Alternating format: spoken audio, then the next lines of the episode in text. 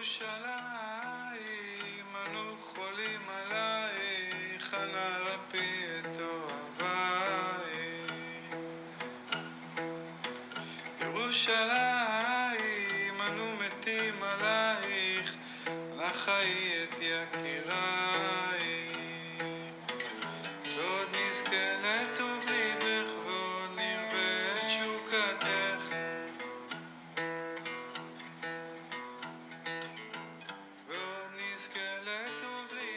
שלום חברות וחברים וברוכים השבים והשבות למיזם הנגשמה. אני יניב אלוש ואנחנו ממשיכים בסדרה העוסקת בספר חובת הלבבות של רבנו בחיי בשער הבחינה. כמו שאני תמיד אומר, אם זו פעם ראשונה שהנכם מאזינים, מומלץ מאוד ללמוד איתנו כאן במיזם על הסדר. את רבנו בחיי.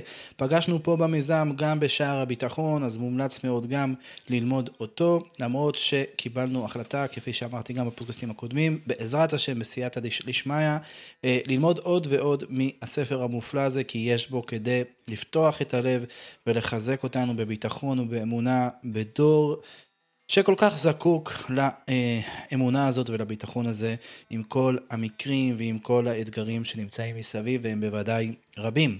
מה למדנו בפודקאסט הקודם? דיברנו על זה שחוכמת השם נראית בברואים ונחלקת לשבעה יסודות, דיברנו על זה שהיא נראית בצורת העולם ובהצבת מטרה לבריאה כולה, ודיברנו על זה שצורת האדם וההרכבה של הגוף שלו וכוחותיו הרוחניים הם אלה שעוזרים לנו לראות את חוכמת השם, דיברנו על יתר בעלי החיים ועל הנושא של ה... כל מה שקשור לאוצרות הטבע ועל החוכמה והאמצעים שהמשתמש בהם האדם כדי אה, להשיג את ה... ולקדם את העולם. דיברנו על נתינת התורה כמי שמדריכה את האדם, ובפרק A בחר רבנו בחיי להתמקד דווקא בעניין של צורת האדם ולעזור לנו, האנשים הפשוטים, להתבונן ולהשתמש בבחינה, כי זה כל המהות של שער הבחינה, ולזהות כמה חוכמה יש וכמה ייחודו של השם וכמה טוב אלוקי קיים בתוך הבריאה עצמה, וזה היה פשוט נפלא ללמוד ביחד ולראות את האמת הפשוטה הזאת שקשורה לאדם עצמו, ואיך הוא נמצא ברחם אמו, ואיך אה, הוא נולד אחר כך, ואיך אה, הוא מקבל מזון מאימא שלו, ורבנו בחיי פירט לנו ממש פירוט אה, מדהים, ככה בוודאי שמתאים, שיותר מתאים לתקופתו, אבל גם לתקופתנו, על האיברים של האדם, ואיך זה לא מובן מאליו שאנחנו שומעים ורואים, וכל הדברים האלה כאמור עוזרים לנו לראות את נפלאות הבורא. רק מעצמנו, מבשרי החזה אלוקה במובן הפשוט של הדבר. בהחלט מרתק מאוד, בואו נמשיך את פרק A כי הפסקנו איפשהו באמצע ונמשיך ללמוד ביחד בספר המדהים והמחזק הזה. מתחילים.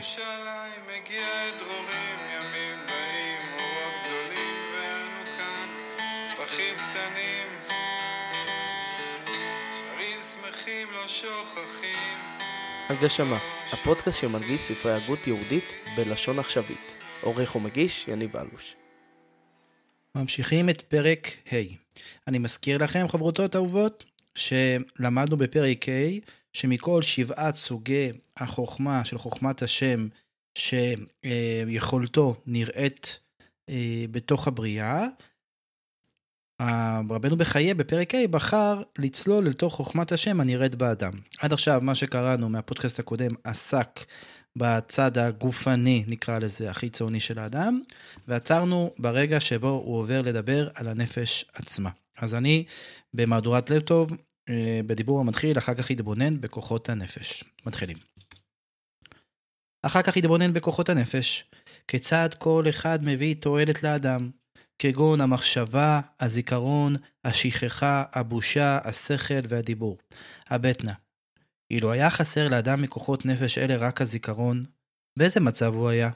וכמה הפסדים הוא היה סובל בכל ענייניו, כשלא היה זוכר מה שחייבים לו, ומה שהוא חייב לאחרים, ומה שלקח, ומה שנתן, ומה שראה, ומה ששמע, ומה שאמר, ומה שנאמר לו, ולא היה זוכר מי היטיב לו, ומי הרע לו, מי עזר לו ומי הזיק לו, ועוד שלא היה זוכר את הדרך, אף אם הלך בה פעמים רבות, ולא היה זוכר את החוכמה שהוא לומד, אף אם יהגה בה כל ימיו, ולא היה עוזר לו הניסיון שרכש בעבר, ולא היה יכול לשפוט מהעבר על ההווה ועל העתיד, וכמעט שהיה חודל להיות בגדר בן אדם. כן, אנחנו, שבטח אה, חלקכם מכיר את כל התופעה אה, שמגיעה בגיל מאוחר של דימנציה וכדומה, כמה נוראה היא יכולה להיות וכמה אנשים יקרים מאוד שאנחנו מכירים הולכים ו- ובעצם נעלמים מן העולם, למרות שפיזית הם כאן רק בגלל השכחה הזו. ושם, כשיש לך, כשאדם מתבונן בבחינה ורואה כמה הכוח הזה שהקדוש ברוך הוא נתן, כמה הוא מהותי לנו בחיי היום-יום, אז הוא בוודאי יודע להתבונן ולמצוא שם את ייחודו של השם יתברך. בואו נמשיך. והתועלת שיש בשכחה היא, כי לולא השכחה היה אדם שרוי תמיד בעצבות, ושום שמחה. לא הייתה מסוגלת להסיח את דעתו מעצבותו, ולא היה נהנה ממה שמשמח אותו כשיזכור את הצרות שעברו עליו בעבר, ולא הייתה לו תקווה למצוא אי פעם מנוחה ממי שנותר לו איבה, מאחר שהוא לא היה שוכח את סיבת שנאתו לעולם, והיה מפחד כל ימיו מנקמתו. בואו ראה כיצד ניתנו לאדם הזיכרון והשכחה, והם מנוגדים ושונים זה מזה, ובכל אחד מהם ישנם תועלות שונות. מעניין מה שאומר פה רבנו בחיי, שבעצם אדם צריך גם ללמוד לשכוח. זה קצת, אה, אולי אני לוקח את זה למקום שלי, אבל אני, אני דווקא חושב שזה יכול להיות עצה טובה, שאולי ללמוד דבר מתוך דבר מהדברים של רבנו בחיי. שלדעת לדעת גם לשכוח, זו, זו, זו מעלה מאוד חשובה. כדי להתקדם קדימה, כדי לא לשהות בעצבות, ולא לשהות בדכדוך, ולא לשהות בתוך בשבוש כזה עם עצמך, שאתה באיזשהו, לא יודע מה, אה, ורטיגו כזה של דברים שקרו לך. קרה, התקדמת, צמחת, התגברת, יאללה, תשכח, תתקדם קדימה. זה לא הדחקה חלילה, כן? שכחה פה שרבנו בחיי אומר, זה לא הדחקה שבן אדם מתעלם ואז זה חוזר לו אחר כך אה, מכיוון אחר. אלא זה, אוקיי, היה קושי, וזהו, הוא היה קושי לשעתו, ואתה משם אתה מתקדם קדימה. נגיד בצבא, כל הקושי שעברנו, או בחיים עצמם וכדומה. אחר כך התבונן במידת הבושה, שהשם נתנה רק לאדם, כמה גדולה חשיבותה, ומה רבה התועלת והעזרה שהיא מביאה, שהרי לולא הבושה מבני אדם לא היו מארחים אורח, ולא מקיימים הבטחה, ולא ממלאים בקשה, ולא גומלים חסד, ולא היו נמנעים מאף פשע. ועד כדי כך גודל כוח, גדול כוח הבושה, שהרבה ממצוות התורה מקיימים רק מחמת הבושה, כי לולא הבושה רוב בני אדם לא היו מכבדים אפילו את הוריהם, וכל שכן בני אדם אחרים, ולא היו מחזירים פיקדון, ולא נמנעים מעבירה, שהרי כל מי שעושה את הדברים המגונים הללו שהזכרנו, אינו עושה אותם אלא אחרי שהסיר מעליו את מסווה הבושה.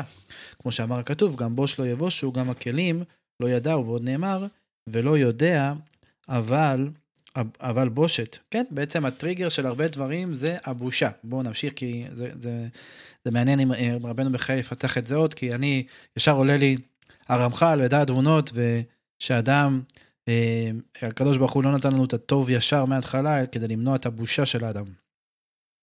ומאוד יש להתפלא על עוצם חוכמת הבורא יתברך, שנתן אדם טבע להתבייש מפני אדם בגלל התועלת הנ"ל שיש לו מהבושה, או בגלל תועלות אחרות שלא הזכרנו אותן. מעניין למה הוא רומז כאן.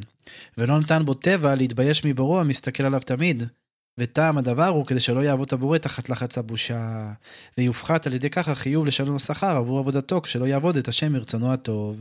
אלא מחויבים אנו להגיע למידת הבושה מהבורא על ידי התבוננות ברוממותו, ועל ידי שנדע את עבודת השם המוטלת עלינו, ונבין כמה אנו ממעטים בה, ועל ידי שנדע שהבורא יתברך מסתכל במעשינו הגלויים הנסתרים, כמו שאמר הכתוב, בושו וקלמו דרככם, ב' ישראל, מדהים. כן, אני לא זוכר את הגמרא, אבל אה, בדיוק, אבל אני זוכר שיש את הגמרא, שאני חושב שזה היה רבי יוחנן, שברך את התלמידים שלו שהלוואי יהיה אה, מורה שמיים לכם כמורה בשר ודם, כן? אולי שם, שם זה יותר מורה, אבל זה בדיוק העניין גם של הבושה, וזה היה פלא גדול, אבל, אבל לפי רבנו בחיי זה מאוד מובן. יש לאדם נטייה טבעית להתבייש מבני אדם, וזו תועלת מאוד גדולה, כמו שלמדנו עכשיו. אבל דווקא המנגנון הזה של הבושה, כשזה קשור בבורא יתברך, הוא מנוטרל. הקדוש ברוך הוא נטרל אותו, למה? כדי שהבחירה תהיה בחירה אמיתית, כי אם, אם הוא היה פועל, אז אדם היה גם מתבייש מהשם.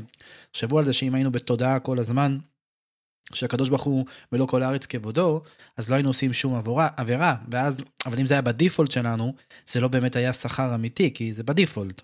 לכן זה נוטרל, וזה חידוש מאוד מאוד גדול אה, של רבנו בחיי. אני חשבתי שהוא ילך יותר לכיוון שמה, שמה ש... אה, שמה שאמר אה, הרמח"ל, מה שהרמח"ל כותב, שדרך הטוב להיטיב, והקדוש ברוך הוא רוצה לתת טוב אמיתי, שאין בו בושה. ואני חושב שלמדנו בעבר גם, דיברנו קצת על הרב אשלג, שמדבר על הבושה והשורש של הבושה. והשורש של הבושה זה בעצם קשור להשם יתברך שאין עוד מלבדו והוא לא מקבל שום השפעה אה, מאחר. ואנחנו כמובן לא יכולים להיות כמו הקדוש ברוך הוא שאנחנו לא נקבל שום השפעה מאחר, אנחנו יכולים לשאוף לזה. מה השאיפה לדבר הזה? שאנחנו נעשה ונעמול ונטרח מעצמנו, ולא שנקבל את הדברים כמתנה. זאת אומרת, מנגנון הבושה, אולי אפשר להגיד ולהוסיף על דברנו רבנו בחיי, שמנגנון הבושה נמצא אצל בני האדם באופן שהם לא יתביישו מהקדוש ברוך הוא באופן אוטומטי, כי אז לא תהיה בחירה, אבל מצד שני, בעומק זה כן נמצא בהם להיות כמו הקדוש ברוך הוא, לא לקבל מתנה, מתנת חינם. למה? כי כמו שהקדוש ברוך הוא שלם מצד מהותו, אז ככה בני אדם, לפחות להידמות לזה, צריכים להסיר מעליהם את הצורך אה, לקבל איזושהי מתנה, מתנת חינם, אלא לטרוח ולעמול ולעמוד בבחירה, וזה קצת מדמה אותם לבוראם. עסקנו בזה בהרבה גם בדרך השם, אה, כמובן שאתם תמיד מוזמנים אה, להאזין סדרה מדהימה, בכלל כל הספרים של הרמח"ל מדהימים, אבל אתם כבר למדתם אותי שאני והרמח"ל זה משהו מיוחד. טוב, אה, בואו נמשיך. ומאוד יש להתפלא על עוצם חוכמת הבורא יתברך. שאתה, אה, זה כבר קראנו, סליחה. אולם את התועלת שיש לנו לסיפוק צרכי גופנו וכיוון תנועות איברינו מהטובה הגדולה שעשה אלוהים עמנו בזה שנתנו שכל והכרה, שבזה אנו היחידים מיתר בעלי החיים, אין צורך לבאר, שהרי תועלת זו נעלמה אלא מחסר דעה, דעה שנפגע מוחו. ויש להתעכב רק על התועלות הרוחניות שביכולתנו להגיע אליהם על ידי השכל שהן רבות מאוד. כן, בעצם עצם העובדה שאנחנו יכולים להפעיל את הגוף על ידי השכל זה ברור שצריך להודות להשם על הדבר הזה, אבל גם השכל משמש לדברים מוכנים, בואו נראה. אחת מהן היא שעל ידי השכל ביכולתנו לדעת שיש לנו בורא, אשר הוא חכם, קיים לנצח, אחד ומיוחד, קדמון, כל יכול, לא יכיל אותו לא זמן ולא מקום, והוא מרומם ממידות ומחשבות הברואים, שהרי אין, אין בו שום מידה ומחשבה בדומה לנבראים.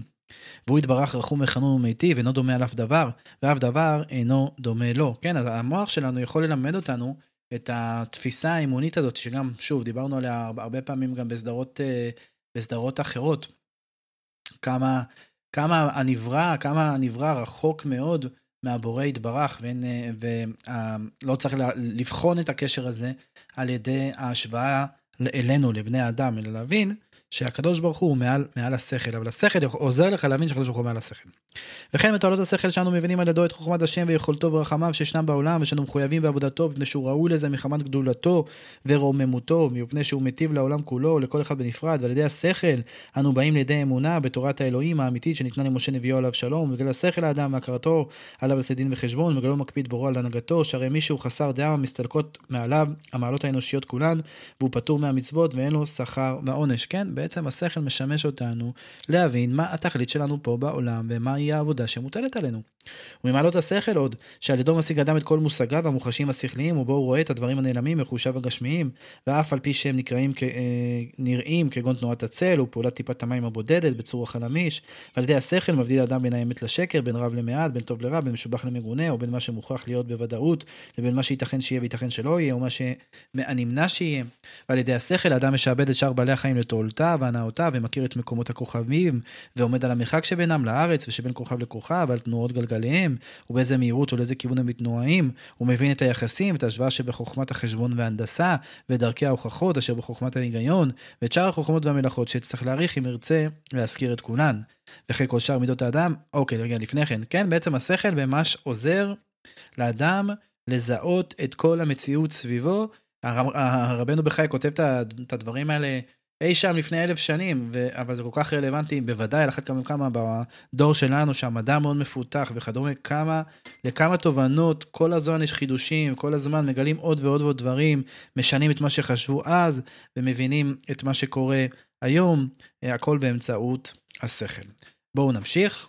וכן שאר כל מידות האדם, כאשר תתבונן בהם תמצא אותם שהם בתכלית השלמות והתועלת לאדם, כמו שהזכרנו בנוגע לשכל.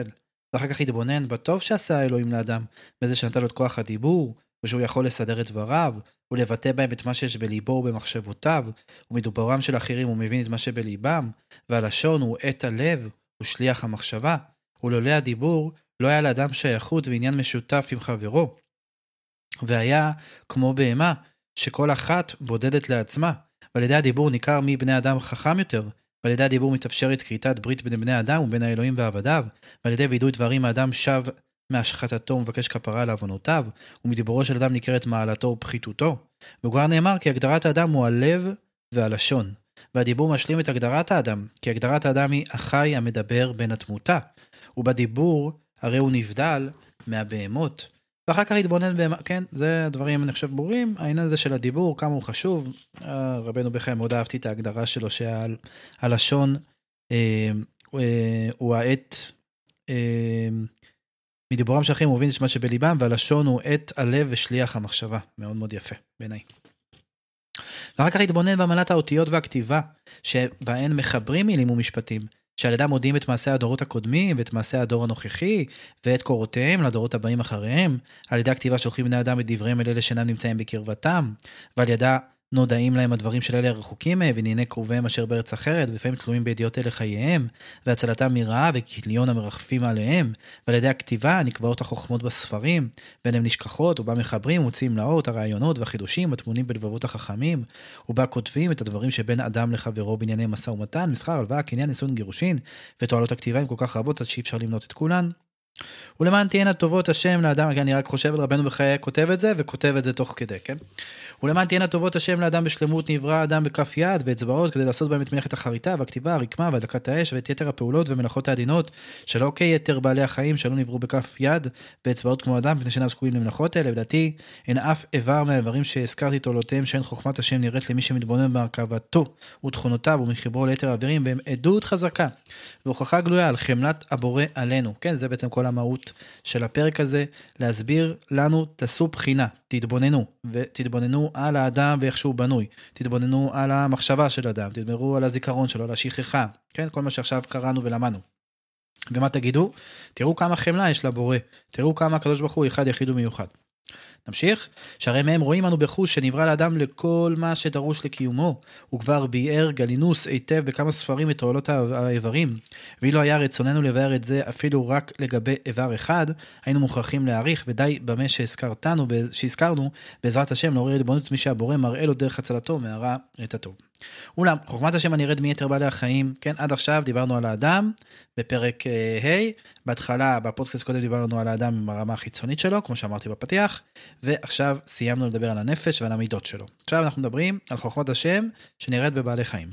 אולם חוכמת השם הנראית מיתר בעלי החיים, התנהגותם ודרגי תזונתם, להם את מי שמסתכל עליהם ומבין מהם את חוכמת השם.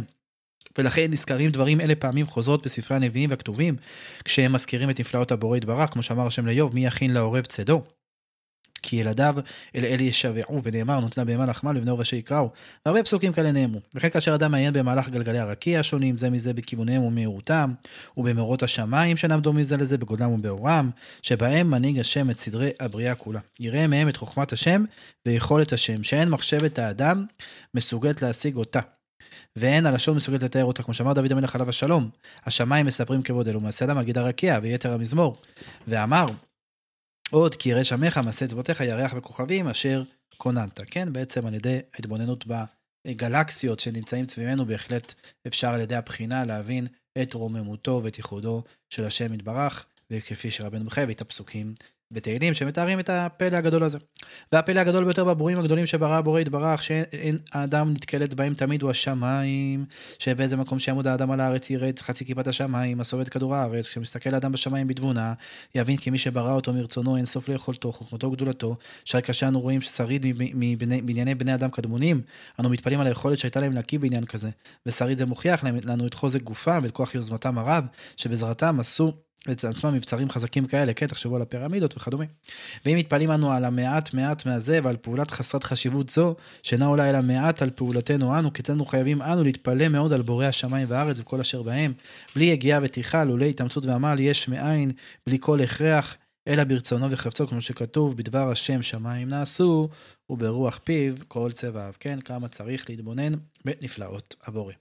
וככל שתתעמק יותר בחוכמת השם הנראית בברואים, תמצא שנוסף למה שהברואים מעידים על אלוהות ואחדות הבורא, אין בהם אחד שלא נברא במטרה להביא תועלת לאדם, ותוך כוונה להיטיב לו. אלא שבחלק מהברואים גלולה עליהן כל התועלת הטובה שמביאים לאדם, ובחלק מהם אין היא נראית בהשקפה הראשונה, כגון האור והחושך. תועלת האור מובנת ונראית בחוש, ואין היא נעלמת, אך תועלות החושך לכאורה נעלמות, הן מפני שבני אדם משתעממים ובטלים בו. ובבוא החושך פעולותיהם ותנועותיהם מושבתות, אך למיתו של דבר תועלות חושך רבות הן כי ללא חשכת הלילה יהיו הגופים של רוב בעלי החיים הולכים לאיבוד, על ידי הגיעתם, התאמצותם ותנועותיהם הבלתי פוסקות, ועל ידי הלילה מתחלק הזמן לחלקים, דהיינו לרגעים, שעות ימים, ועל ידי הלילה אפשר לנו לעשות חישובי זמן, מה שלא היינו יכולים לעשות בלעדי הלילה, כן, כי אז היו מסתכלים על הכוכבים. וכן מאפשר לנו הלילה לחשב את אורך קוצר הימים של בני אדם, ואילו לא היינו יכולים לעשות חישובי זמן, לא הייתה נוהגת שום מצווה תלויה בזמן, כגון שבתות ומועדים וצומות, ולא היו בני אדם יכולים לקבוע ביניהם מועד מסוים לשם פגישה ביניהם, ולא היו יודעים את הידיעות הרבות התלויות בזמן, ולא היה נגמר קרוי עיכול האוכל בקרבתו של אף בעל חי. ומפני שיש לאדם צורך באור גם בלילה, כדי שיוכל לעשות בעזרתו פעולות מסוימות, וכדי שעל ידו יכול החולה להיות בחברת בני אדם, נתנה בורא לאדם במקום אור היום את אור האש, שהוא יכול להשתמש בו בלילה, בכל עת שירצה, והוא יכול לכבותו בכל עת שירצה.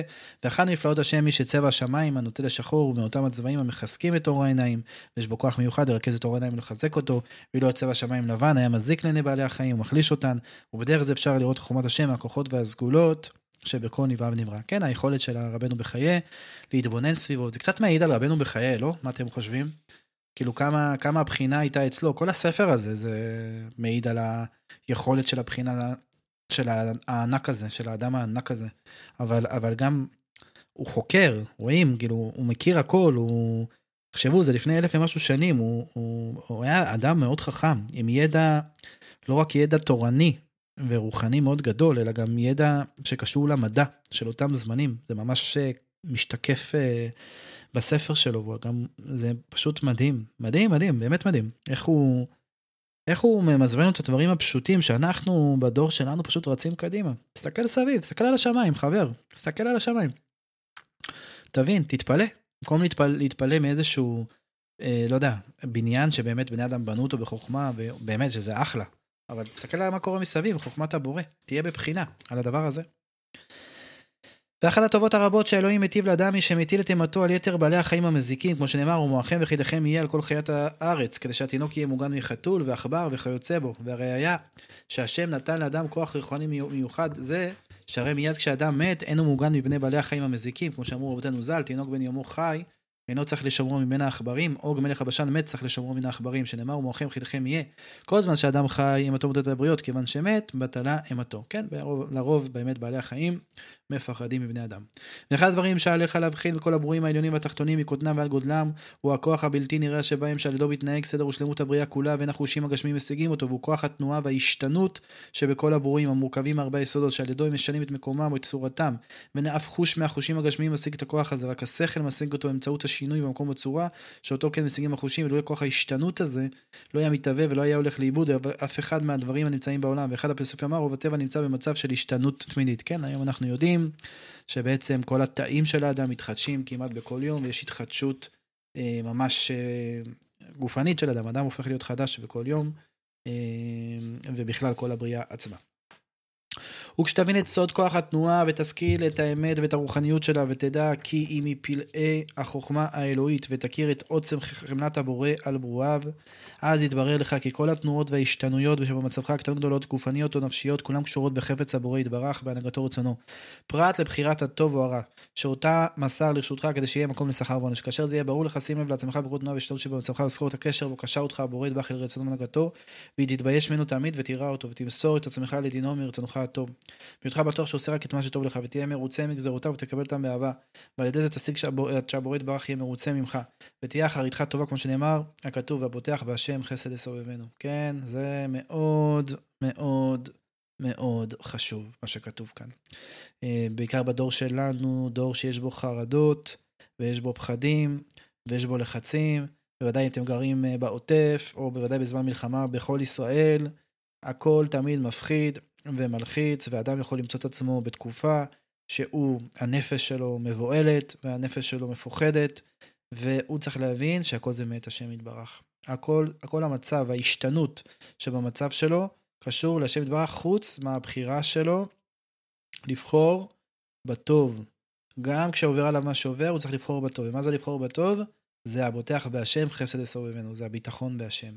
זה היכולת שלו להיות דבוק להשם, גם כשהוא נמצא תחת גלי הים, וזה לא קל. זה נשמע קל מה שאני אומר, אבל זה לא קל, כי כשאתה מרגיש את המים חונקים אותך, וכשאדם לא מרגיש טוב, בין אם לא מרגיש טוב נפשית, בגלל, כמו שאמרתי, מצב נפשי כזה או אחר של חרדות ופחדים, או כי יש לו איזשהו דכדוך מאוד מאוד גדול, או שהוא, יש לו מחלה חס וחלילה, או לקרוב שלו, ויש חשש מאוד גדול, כן? כל, ה- כל ה... או שהתרחש לו איזשהו משהו חס וחלילה, כן? כל הדברים האלו, בסוף האדם חווה חוויה קשה. זה כמו שזורקים אותו אל תוך ים סוער עם גלים גדולים שמרימים ומפילים אותו. אז לבוא ולהגיד לו, כן, הכל מת השם, זה לא מספיק. הוא עכשיו נמצא תחת גלי הים, והם הם, הם, הם שואפים להטביע אותו. אז, אה, אבל, אבל מה שרבנו בחיי מלמד זה שלא לא להתעלם מזה. אבל הוא אומר, תזכור שמי מי מביא את גלי הים? מי גורם לרוח? מי גורם לסערה? ותהיה שם, תהיה שם בשהות הזאת. תזכור שעכשיו הקדוש ברוך הוא, הוא זה שקובע, והבוטח בהשם חסד הסובבנו. יהיה לו איזשהו, כמו כזה חליפה כזאת קטנה, בתוך הסערה הזאת, שטיפה, טיפה תעזור, טיפה, לאט לאט, לאט לאט, תעזור לו עד שגלי הים אה, יירגעו, עד שהזמן יעשה את שלו, ועד שהמציאות בעזרת השם אה, תתהפך עליו לטובה, והוא יביט עליה לאחור ויגיד תודה, תודה, אותך השם כי ענפת בי, כן? אבל הדברים הם כמובן אה, לא פשוטים. וכן ראוי שתבחין את נפלאות השם בהנהגת העולם, ידי שתסתכל תמיד בתוצאות הסופיות של המאורע העוברות עלינו הנראות כרעות כתחילתם. ותראה בהם פלא גדול, כי הרבה מההוראות האלה הבאות לנו שלא ברצוננו הופכות בסופם לטובה. או, אשרינו שזכינו לכוון. וכן להפך, לפעמים נדמה לנו שנזדמן לנו טובה, אחר כך היא הופכת לרעה. ומסופר על חבורת עוברי דרכים, שלנה ליד קיר אחד, ובא כלב ועשה את דרכיו על אחד מהחבורה, והוא התעורר משנתו וקם ללחוץ את עצמו, כשהתרחק מחבריו, נפל עליהם הקיר ומתו והוא ניצל. והרבה פעמים קורים מקרים דומים וכן מקרים הפוכים. כן, בסדר? זה... תמיד שואלים אותי הרבה פעמים, טוב, מה, אבל מה, אז, אז היה לבן אדם הזה סייעתא דשמיא, אבל מה קורה עם שאר בני אדם? למה הקדוש ברוך הוא לא מנע? אז כמובן שהדברים הם מורכבים. הקדוש ברוך הוא תמיד, הוא, הוא מאפשר פה מגרש, יש פה מגרש משחקים. וכל אחד בוחר את הבחירות שלו, למדנו את זה הרבה גם בסדרות אחרות. ולפעמים הבחירות של האדם הם כאלה שהוא גוזר על עצמו שהוא יסיים את דרכו בעולם הזה, הרבה לפני הזמן. בין היתר שהוא יסיים את דרכו גם על ידי קיר אחד שיפול עליו. ויש אדם שעל ידי המעשים שלו, הוא גוזר על עצמו שיהיה לו חיים ארוכים ושהוא יצליח לצלוח. ולכן, מן השמיים אה, ידונו את האדם, ומן השמיים ידאגו שאדם אחד אה, ינצל והשני לא ינצל, אבל זה, זה הבחירה של האדם. לכן, תמיד אה, רבנו בחיי בא ואומר, לפעמים קורה לך דבר רע, אבל אם אתה בוטח בהשם לאורך כל הדרך ואתה חיי אמונה, אז תזכור, ת, תתנחם בזה. כי אם אתה בוחר בדרך השם, ועשית תשובה כמובן, כן, והתבוננת ואתה יודע שאתה הולך בדרך השם, אל תחשוש, אל תחשוש. גם אם קורה לך דבר רע, אתה בסוף תגלה שהוא לטובה. אם אתה לא הולך בדרך השם וקורה לך דברים לא טובים, אז צריך לעשות תשובה, כי אתה לאט לאט מאבד את ההגנות שלך. ושנזכה תמיד ללכת בדרך השם כמובן מן הסתם. טוב, אני חושב שנעצור כאן, אה, זה עדיין פרק היו קצת ארוך, נמשיך, אני חושב שפה אה, רבנו מחייב הולך לדבר על, על הגשם, אז תזכרו שבפודקאסט הבא, בעזרת השם, נמשיך את הנושא של המתנה הזאת שנקראת גשם, ובכלל ימשיך לנו פה את כל, האזר, את כל הבחינה, איך אנחנו מתבוננים ורואים נפלאות הבורא, ושנזכה תמיד להביט בטוב ולראות טוב. בשם השם נעשה ונצליח.